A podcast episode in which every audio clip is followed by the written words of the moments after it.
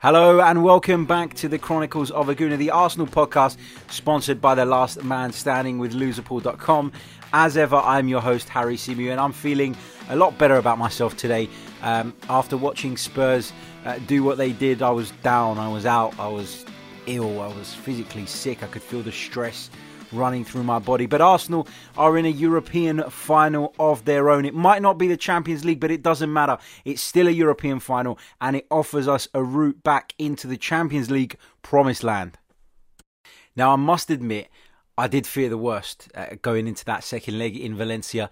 And I, I don't know if it was just because, you know, Arsenal have been so poor lately and I've been worried about the, the level of performance, or whether it was because I'd seen what Spurs had done and it really disheartened me, but I didn't see us winning in such a comfortable manner, winning in the way we did. Arsenal were fantastically devastating on the attack yesterday. Yes, our defending left a little bit to be desired for, but you've come to expect that now with the Gunners. And to see Pierre-Emerick Aubameyang in particular put in a shift like that was unbelievable. I was really, really pleased to see that. Now let's start off by looking at Unai Emery's initial team selection. Petr Cech kept his place in the Arsenal goal, despite many of you calling for Bernd Leno to be restored in the Europa League. There was a back three of Nacho Monreal, Laurent Koscielny and Sokratis. Ainsley Maitland-Niles and Sead Kolasinac were playing in the wing-back roles. Granit Xhaka and Lucas Torreira were the midfield pair, with Mesut Ozil operating just in front of them, and Alexander Lacazette and Pierre-Emerick Aubameyang, of course, leading the line. Now, I've said all season that I want to see Arsenal attack teams, because Arsenal do not have the personnel, the solidarity to sit back and try and defend leads. We need to play our own game. And credit to Unai Emery, we did that. We we were a little bit, I wouldn't say cautious, but we were a little bit more um, solid in the first few minutes. And then, of course, you know, we were looking to break with the pace.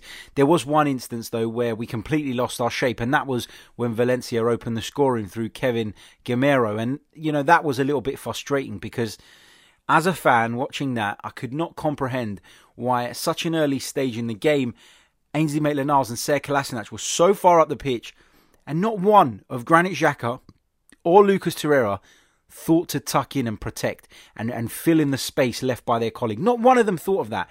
And that was really frustrating. But, you know, you can look at the manager, and I have criticised the manager a lot this season, but in these instances, you're looking for the players to display a little bit of common sense, and we didn't see that. So that was a little bit frustrating, but my word, did Arsenal respond well.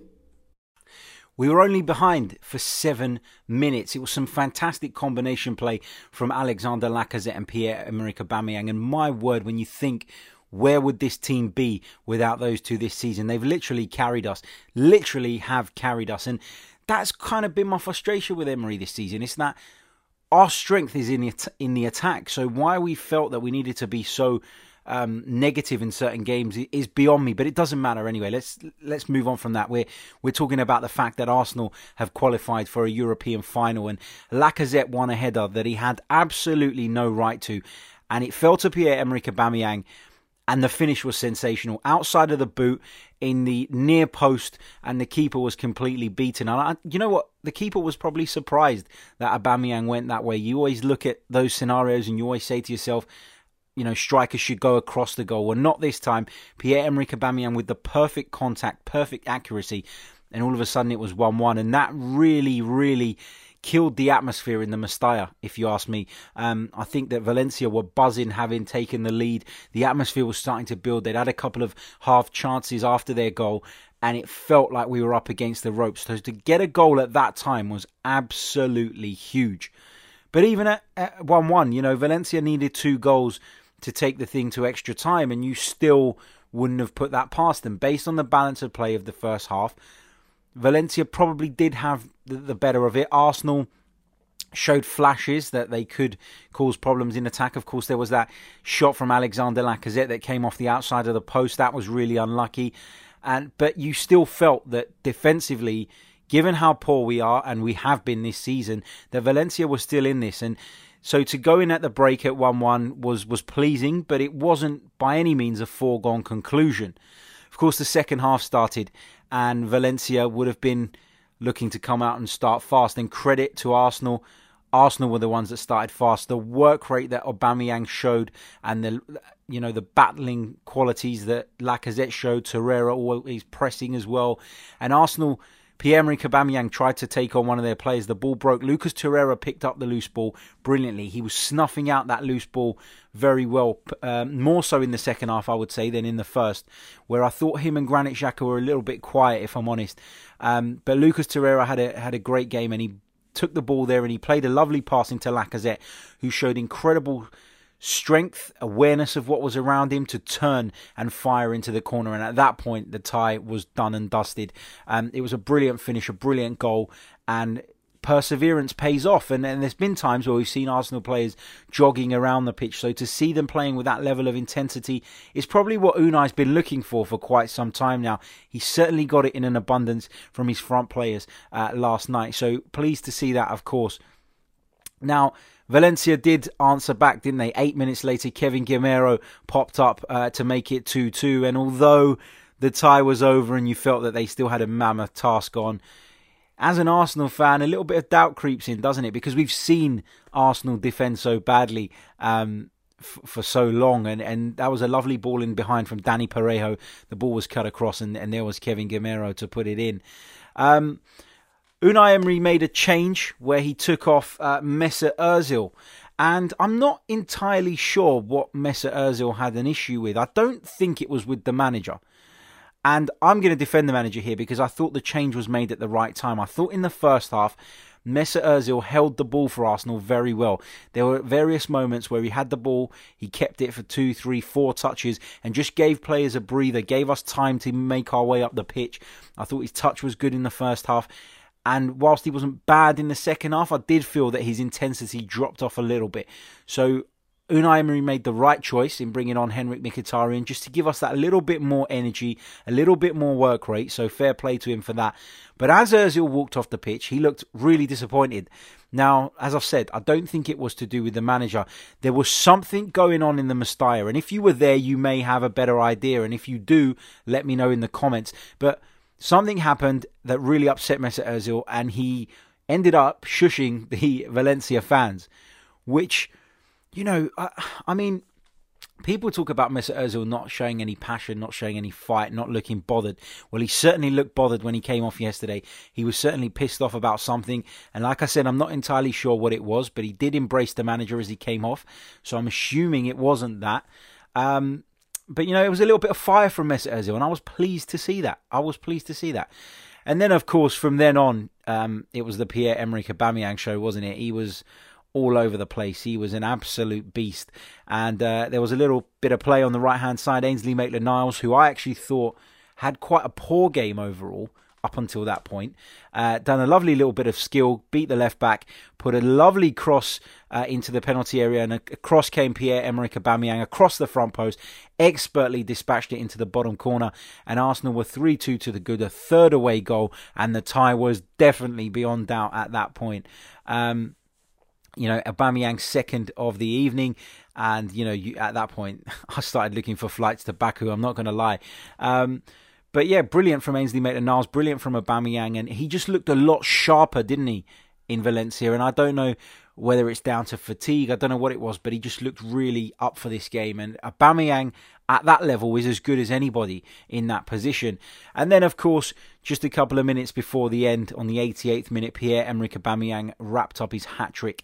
Uh, he was put through, lovely bit of football, um, lovely one two. I think it was with Mkhitaryan, but I might be wrong there. Um, he got into space. He looked up. He did look across. When you see the replay, he looked across the penalty area to see if anybody was arriving, saw there was nobody there, and absolutely rifled it into the roof of the net. Arsenal four, Valencia two in the Mestalla. I mean, that's a quality result, isn't it? And and you can't really have any complaints based on that performance. Um, going back to Ainsley Maitland-Niles now, my colleague on the same old Arsenal, um, Lee Judges, he said that he wanted to see a bit more fight from Ainsley Maitland-Niles. And, and he mentioned that incident where James Maddison got him sent off. And he felt that Maitland-Niles should have shown a little bit more passion, uh, a little bit more anger. And, and Graham Brooks made the point on Arsenal Fan T V as well. Um, and, and Lee sent us a voice note this morning saying, I wonder if uh, Ainsley Maitland-Niles watched Graham's video because he did exactly that, didn't he? He got into a little spat at the end with Gabriel and it got a little bit heated. But, you know, Arsenal players sticking up for each other is what you like to see. And at the time, I was a little bit like, please, nobody get yourself sent off. We've got a final to come. But, you know, you got to find a balance between sticking up for your teammates and not not crossing the line, not giving the referee an excuse to dismiss you. And, and Arsenal did that. They battled really, really well.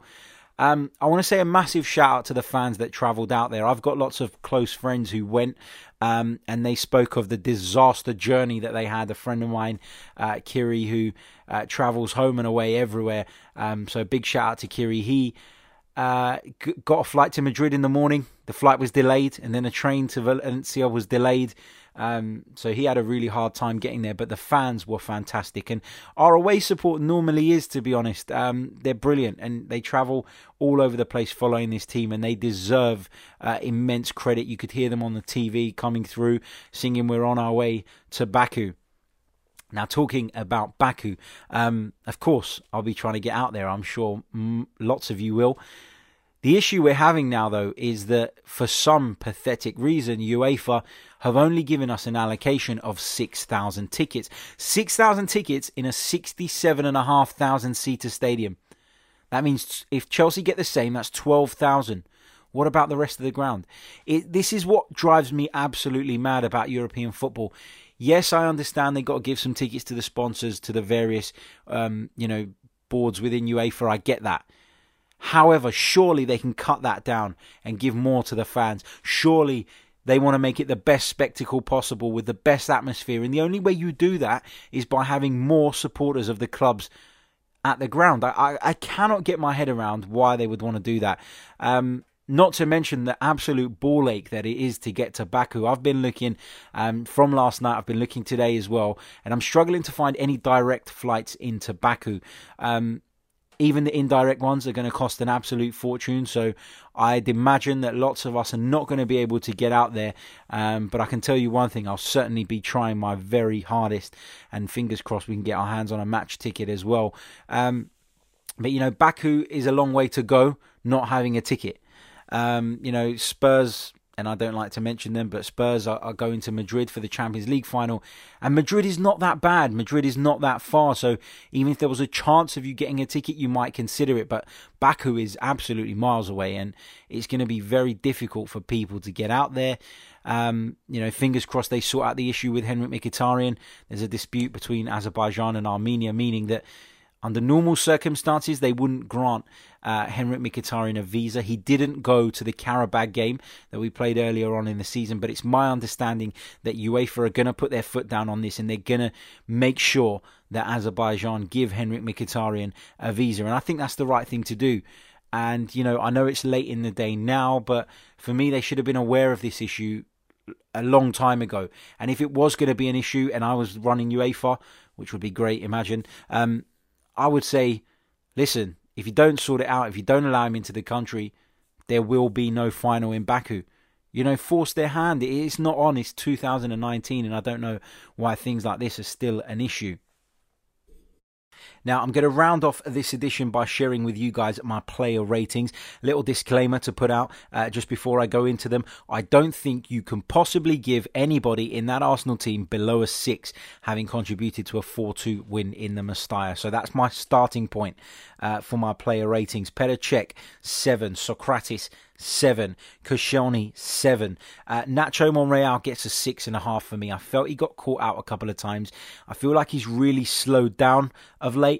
Um, and in the first leg as well, there was a few balls over the top and it was down his channel that Valencia were looking to expose. They tried to do it again. The second goal came from a ball in behind him. Um, so whilst it wasn't a disastrous performance, I'm going to give Monreal a six and a half. Sead Kolasinac also gets a six and a half for me. He just doesn't look like the same player he was a few months ago. Has he burnt out? Is he tired? Have we been too demanding of him? Is the wing-back role taking its toll? I don't know. But Sead Kolasinac has been a shadow of the player he was. Um, yes, he still made some telling contributions. The cross, which led to the third goal in the first leg, which proved to be very, very important. Of course, um, that was a huge contribution. But his overall play, his overall energy seems to have dropped a lot. So Kolasinac gets a six and a half for me. Ainsley Maitland-Niles I thought was poor. I've already said that. Um, I've given him a six and a half because of the assist for Aubameyang's goal. You could push it up to a seven maybe because of that. I thought he did really well there. I've mentioned the point about him showing a little bit more fight, which I liked, but he still, I still think his overall performance wasn't good enough. Um, But I have got sympathy. I'm not sitting here saying that Ainsley Maitland-Niles doesn't have a future at Arsenal Football Club. He's not a right back. He's not a right wing back. I totally get that. I've made that point plenty of times on this season's podcast. So um, six and a half for Maitland-Niles. Granit Xhaka. Now, you guys will know I've defended him a lot this season. I certainly wasn't defending him after uh, the Brighton game. And I'm certainly not going to defend him again because I thought he was poor. Um, I thought he was slow, he was sluggish, he was laboured, his passing was bad, his, his decision-making at times, some of the passes he opted to make were just poor. He lost the ball a few times in the centre of our midfield, and I just feel like he's, I don't know, I feel like Xhaka's a confidence player, and I think when he makes a mistake, I think he's he takes such a battering, and I, I think he's probably really harsh on himself. And I just think that he wasn't good enough last night, and I think that Lucas Torreira, uh, you know, really helped him out yesterday and got him out of trouble a few times. So Xhaka gets a six. Torreira, for me, gets a seven and a half. Um, he was snapping away at people's heels for the entire night, working really hard, drawing fouls from the Valencia players, giving us a breather at times. And uh, for me, you know, he made a great contribution to the, the second goal, the second Arsenal goal, which proved to be the one that ultimately put the tie beyond doubt. So, um, yeah, seven and a half, Lucas Torreira. Mesut Ozil, for me, gets a seven. I know a lot of you are going to disagree with this, but as I've already said, I felt that at times he gave us a breather. His touch was good. Um, we held the ball well at times, and that's because Mesut Ozil was in the side. And I know a lot of you don't like him, but Mesut Ozil does give us that. He does give us that, and particularly in Europe where, you know, it's a little bit less physical, the pace is a little bit slower. I think he's he's very suited to that style of game, and I thought that Mesut Ozil done all right last night. He was taken off, as I said, because I felt his intensity dropped, um, and replaced by Henrikh Mkhitaryan, who also done pretty well when he came on. But Ozil, solid seven performance from me. Alexander Lacazette. Oh, I'm going to give him an eight and a half, and I only dropped that slightly lower because I felt that he should have scored that chance in the first half. Eight and a half for me is very high. I very rarely give tens. Um, so eight and a half to nine for Alexander Lacazette. Uh, Pierre-Emerick Aubameyang, star of the show, man of the match, hat-trick, um, hat-trick scorer. Oh, you know what? I said I rarely give tens. I'm going to give Pierre-Emerick Aubameyang a ten. Brilliant. The only criticism I have of Pierre-Emerick Aubameyang is I wish he would stop doing that flip celebration, because every time he does it, my heart is in my mouth. I'm like, please don't get injured. Please don't get injured. Please don't get injured. So, um, yeah, Pierre-Emerick Aubameyang, a ten. Those are my player ratings for Valencia two, Arsenal four. Now, just a couple of bits to mention before I leave you guys. Um, I want to draw your attention to our friends over at the Shoot the Defence podcast, who are doing some brilliant work. Um, they've set up a Just Giving page. They're setting up a, a Champions League sweepstakes. I'm just going to read you what it says on their Just Giving page. Uh, head over there. Stelios Stilianou has set it up. It says, thanks for taking time to visit our Just Giving page. With the hotly anticipated Champions League final between Spurs and Liverpool just a few weeks away, we've decided to run a charity sweepstake for the Sickle Cell Society. How to play is simple. You choose your first goal scorer and the minute they put the ball in the back of the net. The entry fee is ten pounds, and whoever guesses correct wins a lovely shiny trophy. Please email us your prediction, the goal scorer and the minute before donating, so we can check if your choice is available. shootthedefence at gmail dot com is the address to, to contact, and their aim is to raise five hundred pounds. Fantastic cause. Get involved. Um, do check them out. I know it's a Spurs game, but it's for a good cause. So if you want to get involved, that's how you do it. Uh, visit Shoot the Defence's Twitter pages at Shoot the Defence, and, and there's a tweet there with all the information if you've missed that. Uh, so do please get involved. I certainly will be. Um, it's a fantastic cause. And a huge thanks to our sponsors, Loserpool dot com, who are running a fantastic game, The Last Man Standing, where entry is free and you can win one thousand pounds. There will be no more loser pools this season for you to enter uh, as the season draws to a close, just one game week left. But now is as good a time as any to recognise how supportive these guys have been, and without their support, this show wouldn't be what it is. Uh, their backing has helped us take things up a notch, and we're really, really thankful for that. So a big shout out to Chris and the rest of the guys over at Loserpool dot com. We'll be back on Monday looking back at the Burnley game, and then we'll be putting out a series of season review shows. Uh, we'll be looking at our Premier League campaign, of course. We cannot review the Europa League just yet because we might end up being the champions, who knows, uh, but we'll keep you posted on what's to come. If you haven't checked it out already, we ran our first live fans phone-in on YouTube last night, uh, shortly after the conclusion of the Valencia game. It was a pilot episode. It wasn't without a few teething problems, but I want to say a huge thank you to those of you that contributed, uh, that sent us your details for us to call you and get you online. Uh, we were really, really pleased with the outcome and the output. So thank you once again. And until next time, guys, take care. Bye-bye.